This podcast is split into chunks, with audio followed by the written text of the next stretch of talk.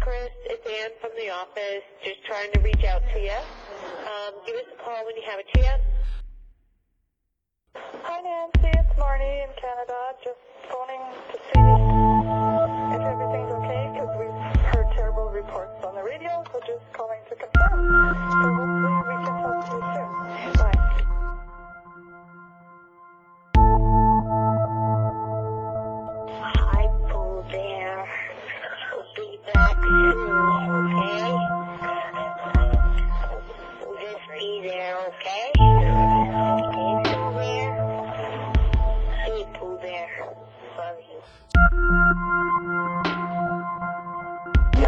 Honey. Hi, Dan. Dan. Sorry, missed you. I told you Love you. Bye. Hi, honey. Hi, Dan. Dan. Sorry, missed you. I told you Love you. Bye. Love you. Bye.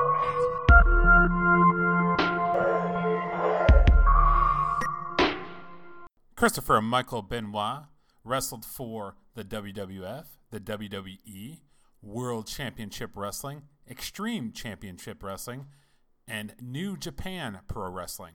He held 22 championships between all of the promotions, and he was a one time WCW World Heavyweight Champion and one time World Heavyweight Champion in the WWE. Benoit was born in Montreal, Quebec, Canada, son of Michael and Margaret Benoit, but he grew up in Edmonton, Alberta, Canada, from where he was actually billed for pretty much throughout his career. Chris idolized the Dynamite Kid and Bret Hart uh, at 12 years old. He attended local wrestling events. Benoit trained to become a professional wrestler at the Hart family dungeon, receiving education from one of the best, Stu Hart. His style was a high risk style with a physical appearance, and later he adapted the sharpshooter as his put away move as an homage to uh, the Hart Foundation, the Hart Dynasty, and Stu Hart himself. Benoit lost his tooth, uh, his top right incisor, in an accident early in his wrestling career. One day while playing with the dog, the animal's skull struck Benoit's chin and his tooth popped out. Chris Benoit married twice, having two children, David and Megan, by his first wife, Martina. From 1985 to 1989, Benoit started his career in Stu Hart's Stampede Wrestling promotion. And from the very beginning, the similarities between Benoit and the Dynamite Kid were very apparent. Benoit was doing the diving headbutt, and Benoit was also doing the snap suplex, which is an homage to the Dynamite Kid. His first name was Dynamite Chris Benoit.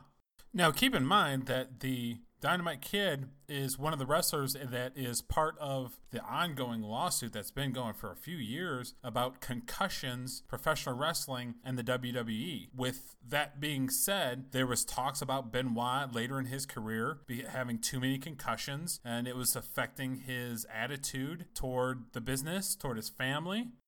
So going back to the timeline, uh, Benoit went to New Japan Pro Wrestling from 1986 to 1984, uh, kind of overlapping working at Stampede Wrestling and New Japan Pro Wrestling.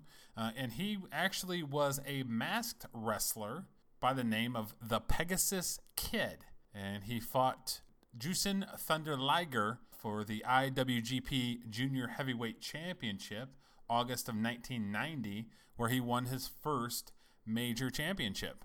And then he eventually lost it November uh, 1990 uh, in Mexico uh, back to Liger. Benoit's first stint in World Championship Wrestling from 92 to 93, he was only there for about a year. He fought the likes of Too Cold Scorpio, and he also formed a tag team with Bobby Eaton. Uh, didn't really find too much success, and he just went back to New Japan Pro Wrestling. In 1994, Benoit began working for ECW between his tours of Japan. He was booked as a really dominant wrestler after he put Rocco Rock out of commission, and then he accidentally broke Sabu's neck within a few seconds of the match. Benoit returned to the locker room and broke down over the possibility that he might have paralyzed someone. Uh, Paul Heyman, the head of booking for ECW, continuing the crippler monarch for Benoit. From that point until he departed ECW, he was known as the crippler Benoit. In the book, The Rise and Fall of ECW, Heyman commented that he planned on using Benoit as the dominant heel for quite some time before putting the company's main title, the ECW World Heavyweight Championship, on him to be their long term champion for the company. Benoit and Dean Malenko won the ECW World Tag Team Champions from Sabu Tazmaniac in February of 1995, Benoit's first American title. Benoit was forced to leave ECW after his work visa expired. Heyman was supposed to renew it, but he failed to make it on time, so Benoit left as the matter of job security and ability to enter the United States. When Chris Benoit arrived in WCW for the second time, that's when they started using the Canadian crippler Chris Benoit. At this time, New Japan Pro Wrestling and World Championship Wrestling had a relationship kind of similar to what Ring of Honor and New Japan Pro Wrestling have uh, right now, in a talent exchange to wrestle as a representative for New Japan Pro Wrestling in the Super J Cup second stage. Benoit defeated Lionheart in the quarterfinals.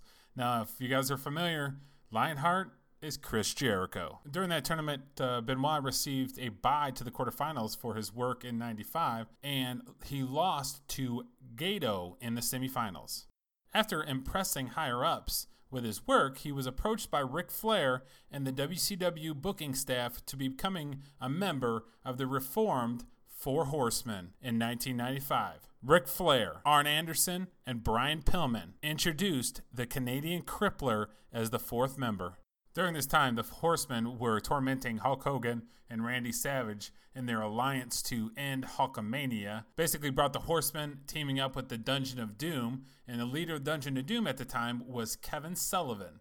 After Brian Pillman abruptly left the company to join the WWF at the time, Benoit was placed into an ongoing feud with Sullivan. The storyline was Chris Benoit, the Canadian crippler, was having an affair with the valet called Nancy, also known as Woman. In the storyline, Benoit and Nancy were forced to spend time together and look like that they're having an affair. But what happened was is in real life, emotions got the best of them and their on-screen relationship developed into a real life affair off-screen.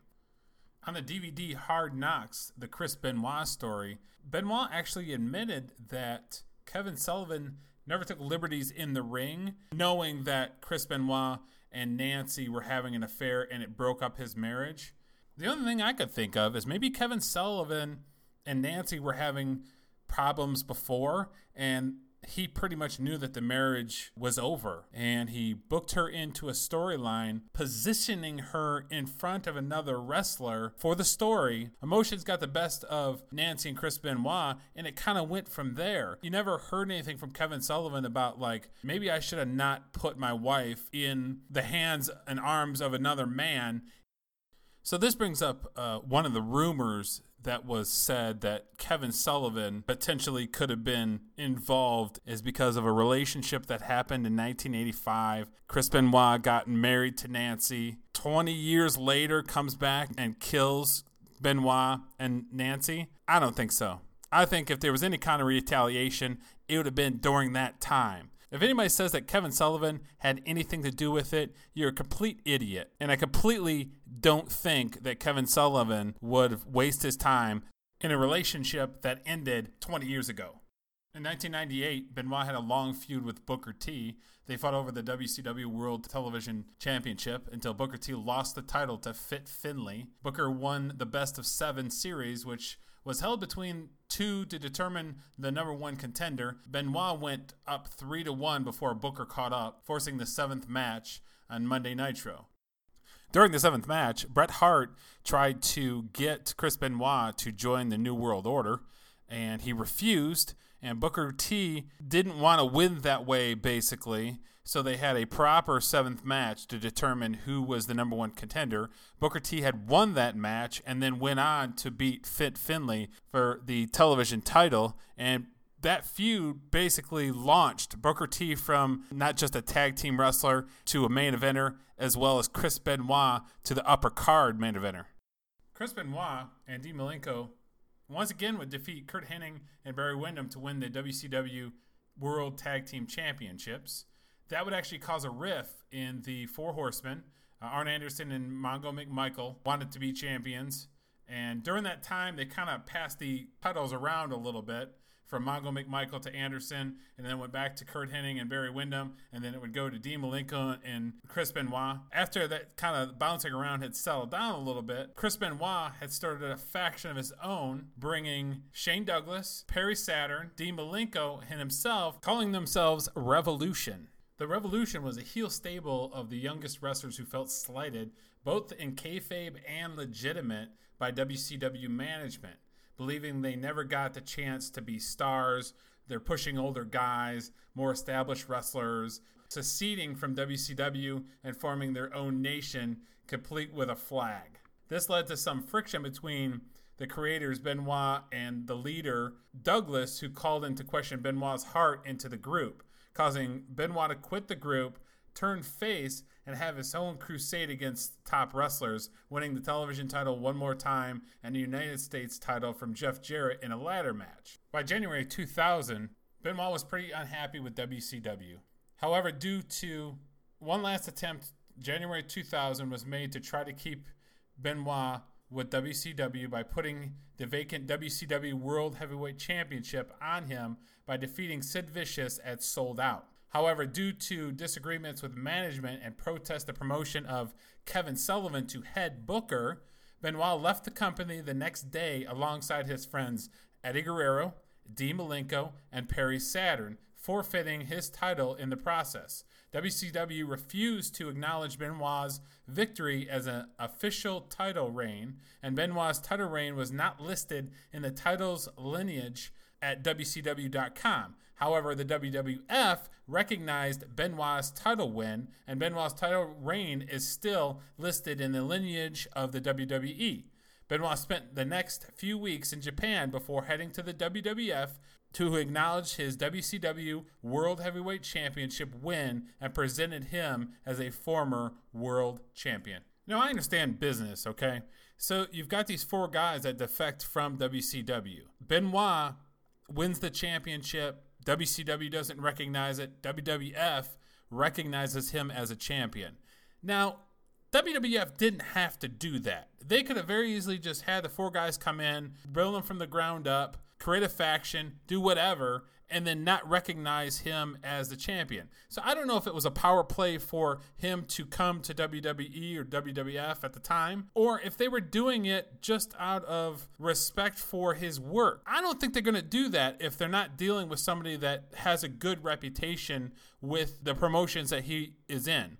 I understand he had the thing with his future wife, and I understand he had issues with Kevin Sullivan, who was assistant booker, and then he was made the head booker. So I understand that he had legitimate issues, personal issues, in the ranks of WCW, but I don't hear all kinds of stories about him being a problem in the locker room. Wrestlers, performers, throughout the last 30 years, 35 years that I've been watching wrestling that have a reputation with the performers, with fans like myself who've been watching wrestling since I was a little kid. There's people that have reputation for being bad and being a pain in the butt in the back and being disrespectful to fans if they want an autograph or a picture. Like I get that. But I don't see the WWE, WWF at the time going through all this just to deal with an idiot. I just don't think that the WWE, WWF at the time would risk their reputation on somebody that they thought was a bad egg or they didn't respect and they didn't like his work. Like if I'm in a business situation with somebody and I've heard stories about, you know, them having arguments with uh, other coworkers or management or not showing up on time. I'm not going to hire them that person. I'm not going to stick my reputation, my name on the line just because. I mean, that's just common sense. So with Chris Benoit, when he got signed to the WWE, I, apparently they didn't see any legitimate reasons not to hire him. Along with Guerrero, Saturn, and Malenko, the Radicals debuted and aligned themselves with Triple H and became a heel faction. Benoit quickly won his first title in the WWF just over a month after WrestleMania 2000, pinning Chris Jericho in a triple threat match to win Kurt Angle's Intercontinental Championship. It was also in this time period that Benoit wrestled in his first WWF pay per view main event, challenging The Rock for the WWF Championship at Fully Loaded in July as part of a fatal four way match at Unforgiven in September. On both occasions, Benoit appeared have won the title, only to have decisions reversed by then WWF Commissioner Mick Foley. Early 2001, Benoit broke away from the Radicals, who had recently formed three months earlier, turned face. His first major feud after the Radicals is Kurt Angle, whom he wrestled and lost at WrestleMania 27. He gained some amount of revenge after beating Angle in an ultimate submission match at Backlash. The feud continued after Benoit stole Angle's cherished gold medals. The next night on Raw's War in San Jose, California, Jericho and Benoit challenged WWF Tag Team Champions Stone Cold Steve Austin and Triple H, the two man power trip. On May 21st, 2001, Jericho and Benoit ended their reign, and as a result of the win, Benoit aided Jericho in becoming the fourth Grand Slam champion. Jericho and Benoit would use that win to springboard to challenge Austin for his world title. Benoit got two title matches the following week, first losing in a manner similar to the Montreal Screwjobbing in Calgary, and then losing to a close match in Benoit's hometown of Edmonton. Benoit suffered a neck injury in a four way TLC match where it required surgery with Dr. Lloyd Youngblood. Despite this, he continued to wrestle until the King of the Ring, where he was pinned in a triple threat match versus Austin and Jericho. Benoit would miss the next year due to a neck injury, missing the entire Invasion storyline. Okay, so doing a little research on Dr. Lloyd Youngblood. He's an American neurosurgeon. Uh, he was the chief department neurosurgeon at Methodist Hospital in San Antonio, Texas until 2002. He's currently the VP of South Texas Organ Bank. Working exclusively with professional wrestlers, Youngblood had performed neck surgeries on several professional wrestlers, including Kurt Angle, Chris Benoit, Edge, Lita, Gregory Helms, Bob Holly, Scotty 2 Hotty, Test, and Rhino. He's also worked extensively with Stone Cold Steve Austin and Matt and Jeff Hardy. Okay, now this is just my opinion. Okay, let's take a look at this list. Kurt Angle, uh, he's had a big time career. After he hurt his neck, he took some time off, went to TNA, had a huge career. Now he's the GM for WWE. Chris Benoit, supposed murder suicide. Edge eventually had to retire from the business. Lita eventually had to retire from the business. Gregory Helms, I think, is still working indie dates. Bob Holly had to retire. Scotty 2 Hotty had to retire. Test committed suicide. And Rhino is still performing. Stone Cold Steve Austin had to retire, as well as Matt and Jeff Hardy. Huge last couple years with their new gimmick but not, they're not quite doing all the stuff that they used to do, but they still are great. But you're talking about half this list. Two of the people had major neck and brain trauma and committed suicide. I don't know. Could be a connection, just saying. So let's just make this clear. This is my opinion. This is my speculation. But I think that the beginning of the issues that Chris Benoit was having is the result after this surgery. In June of 2003, WCW United States Championship was reactivated and renamed the WWE United States Championship, and Benoit participated in a tournament for the belt. He lost in the final match to Eddie Guerrero at Vengeance. The two feuded over the title for the next month, and Benoit went on to defeat the likes of A Train, Big Show, and Brock Lesnar by submission. General manager Paul Heyman had a vendetta against Benoit, preventing him from gaining a shot at Lesnar's WWE title. 2004, Benoit won a qualifying match for the 2004 Royal Rumble against the fully blooded Italians in a handicap match with John Cena. Heyman named him as the number one entrant. On January 25, 2004, he won the Royal Rumble, eliminating The Big Show and thus earning a world title shot at WrestleMania 20. He became only the second WWE performer to win the Royal Rumble at the number one position. The only other performer to do that is the Hall of Famer, Shawn Michaels. On March 14, 2004, at WrestleMania 20, Benoit won the World Heavyweight Champion by forcing Triple H to tap out to his signature move, the Crippler Crossface. After the match, Benoit celebrated with his win with the reigning WWE Champion Eddie Guerrero. The rematch was held at Backlash in Benoit's hometown. The next night in Calgary, Benoit and Edge won the World Tag Team titles from Batista and Ric Flair, making Benoit a double champion. A few weeks later, Benoit and Edge would lose the tag team titles against La Resistance, and Randy Orton defeated Benoit August 15, 2004, to win the World Heavyweight Championship at SummerSlam.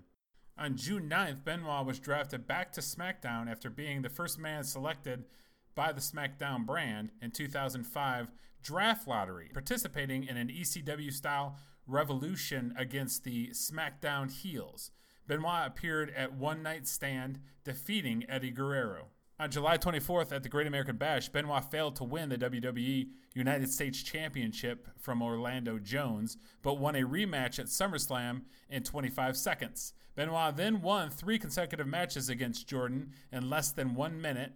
Benoit later wrestled Booker T in a friendly competition until Booker and his wife Sharmell cheated Benoit out of the United States title in October. On November 13, 2005, Eddie Guerrero's body was found in his hotel room. The night following Raw held a Guerrero tribute show hosted by both Raw and SmackDown superstars. Benoit was devastated at the loss of his best friend and was very emotional during the series of video testimonials, eventually breaking down on camera. Some of his colleagues state that he was never the same after Eddie's death. The same week on SmackDown, Benoit defeated Triple H in a tribute match to his fallen friend. Following the contest, Benoit, Helmsley, and Dean Malenko all assembled in the ring and pointed to the sky, saluting Eddie Guerrero. In 2006, after controversial surrounding the U.S. title defense against Booker T, Theodore Long set up the best of seven series between Booker T, who won three times, and Chris Benoit, who won three times. Benoit won the fourth match to stay alive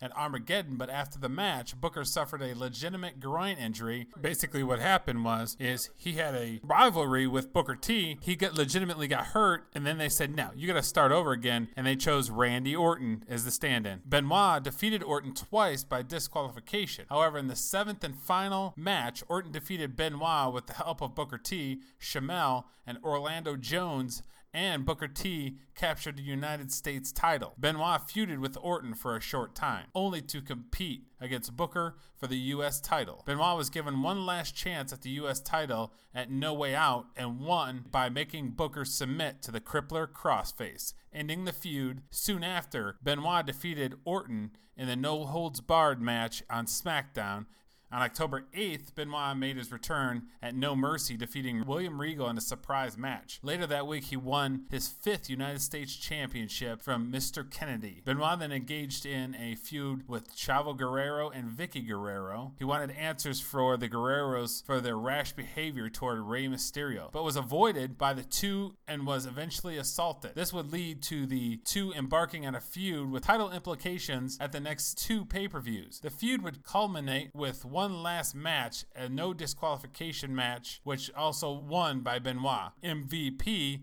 who claimed he was the best man for the U.S. title, challenged Benoit for the title at WrestleMania 23, where Benoit retained. Their rivalry would continue with similar results again at Backlash and Judgment Day. However, MVP did gain the upper hand and won the title in two out of three falls match. On June 11th episode of Raw, Benoit was drafted from SmackDown to ECW as part of the 2007 WWE draft. After losing a match to Bobby Lashley, Benoit won the ECW debut match, teaming with CM Punk, defeating Elijah Wood and Marcus Cor Von by disqualification. On June 19th, Benoit wrestled his last match, defeating Burke in a match to determine who would compete for the vacated ECW World Championship at Vengeance. Benoit missed the weekend's house show, telling WWE officials that his wife and son were vomiting blood due to food poisoning. When he failed to show up to the next pay per view, viewers were informed that he was unable to compete due to family emergency.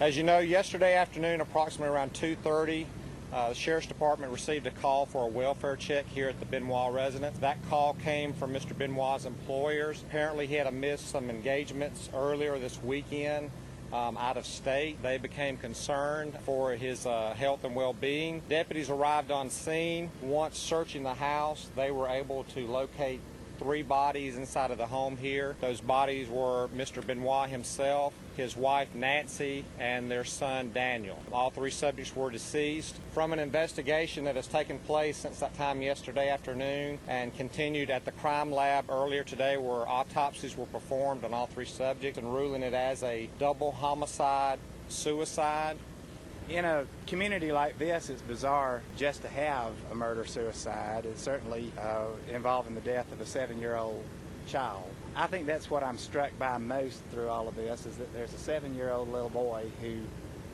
who's dead. And I, I don't think we'll ever be able to wrap our minds around that completely.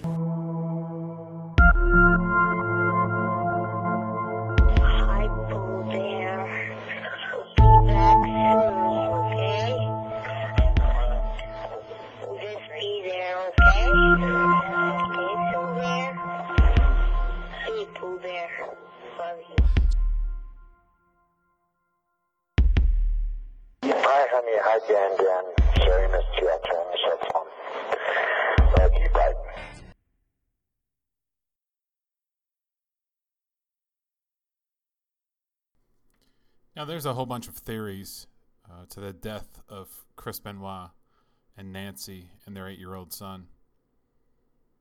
Some say it's mental health, some say it's drugs, some say it's just complications for him being a wrestler and smacking his head on the person's body or the turnbuckle or whatever it is that caused brain trauma. I think it had a little bit to do with the doctor because some of the doctor's other patients have had mental issues and and or committed suicide on their own. So I think the doctor had a little bit to do with it. Maybe um, you know every time you have brain or neck surgery, there's a risk that there's complications, and I think some of these complications are mental health complications, unfortunately. But here's a list of some of the uh, different theories that uh, some people have kind of formulated through the years.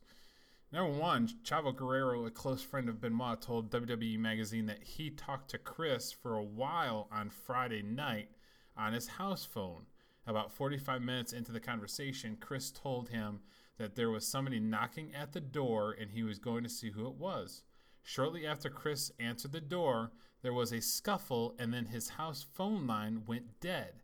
Chris only could be reached on his cell phone about three hours later. This is very significant. This explains where there was no force entry. Chris let the killer or killers in. Number two, after Chavo reached Chris on the cell phone, he said that Chris sounded very odd, groggy, and tired. He also said that Chris told him, I love you, Chavo, which it sounded forced. The WWE also said that when Chris called in and told them that Nancy and Daniel were sick, he did not sound like himself. He sounded groggy. Chris then said, I love you, which they say was way out of context because he usually didn't say stuff like this. Number three, Chris Benoit's cell phone is missing. The police cannot find his cell phone or the needles that they say Chris used to inject himself with steroids shortly before his death. The police have turned his cell phone off. Number four, Chris was not hanging from the weight machine, he was laying on the floor underneath the machine. Another officer said that Benoit was slumped against the weight machine. Number five, there was a white cloth wrapped around Chris's neck. If he was so suicidal, why would he care that his neck is bruised? Number six, the medical examiner says that Chris Benoit died on Saturday. The text messages were sent on Sunday. Chris was already dead, so who sent the text messages? It is, no, it is noted that nobody talked to Chris on Sunday. Number seven, the steroids found in Chris's house were not in his body. Number eight, Chris had murdered his family. Then why did he need to text people? Think about it. Everybody was dead.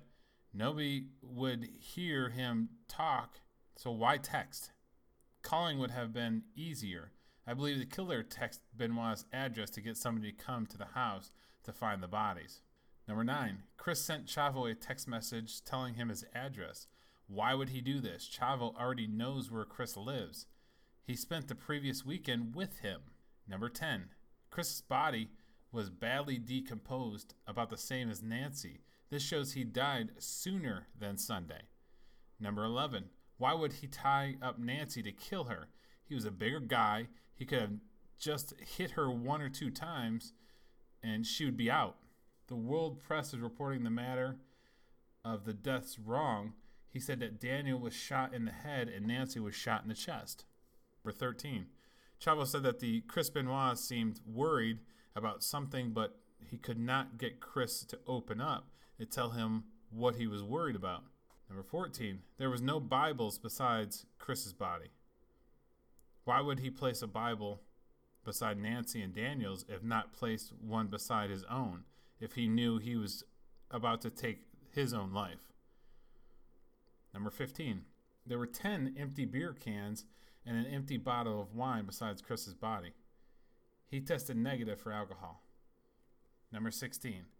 The toxicology confirmed that Chris had hydrocodone, painkillers, Xanax, anti anxiety drugs combined will syndicate Chris and make him very sleepy, so he could not fight back. Number 17. The police originally said that Daniel died on Friday because his body was badly decomposed. This supports my belief that all three died on Friday night. The police changed the matter of Daniel's death three times. First, he died in a garbage bag. Second, he died from chokehold. Third, he was smothered by a pillow. Why would they be changing? Number 18. The police kept changing the location of Nancy's body, where it was found. First, she was found downstairs in the family room. Second, she was found upstairs bed- bedroom. Third, she was found in the house office. Number 19. Chris's father said that Chris called him on Father's Day and told him he wished he could spend more time with his family, but had to work. One of Nancy's friends said that Nancy loved Chris and she had no plans to leave him. Number 20. Retired wrestler Bam Bam Bigelow died 11907. Sherri Martel died 61507. The Benoit family died 62207.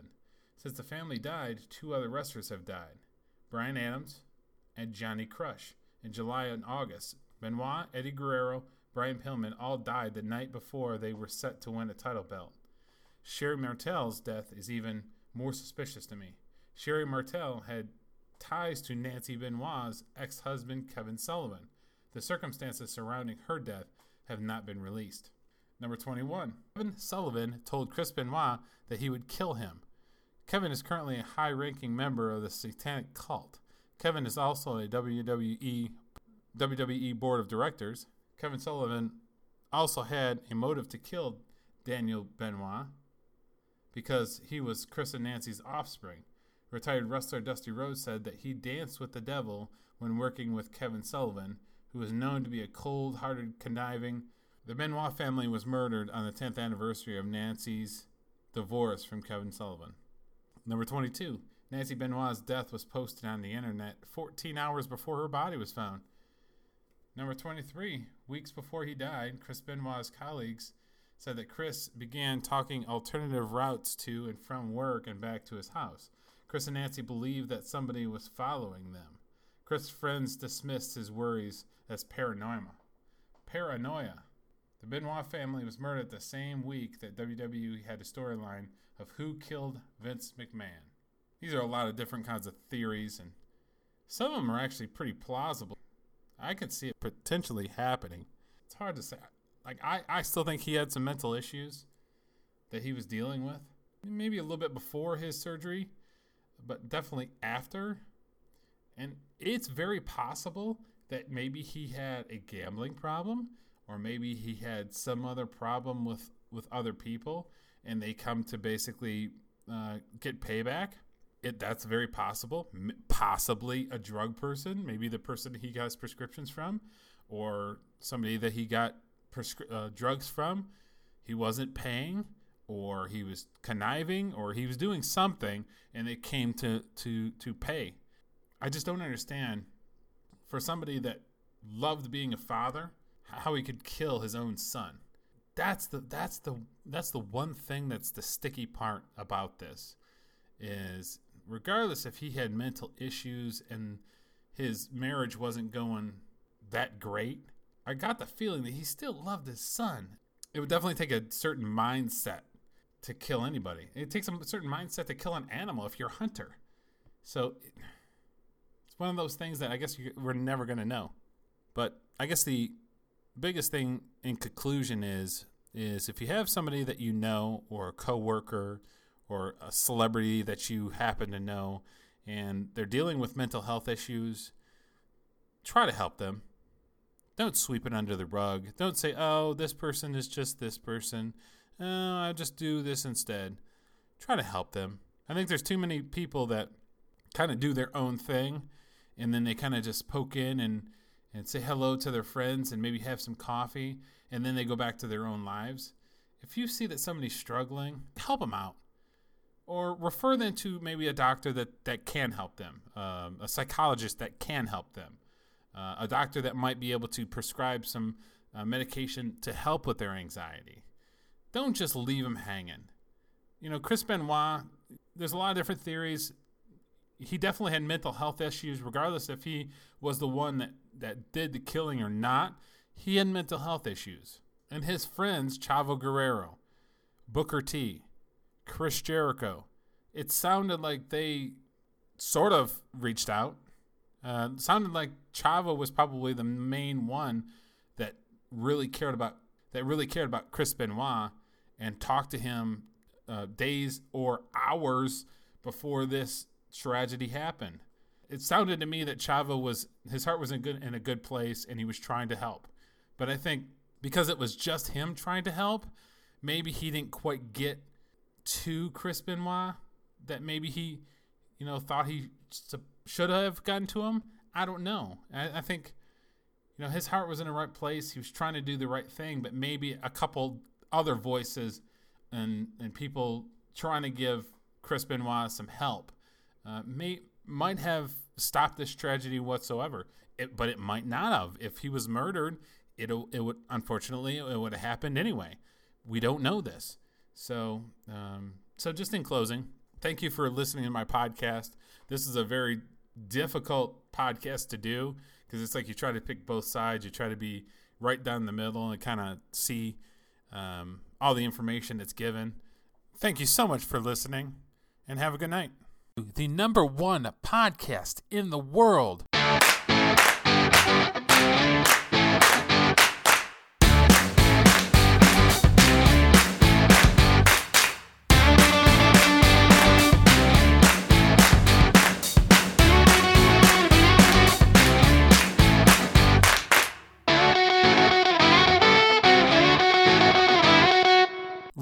Talk Wrestling Podcast.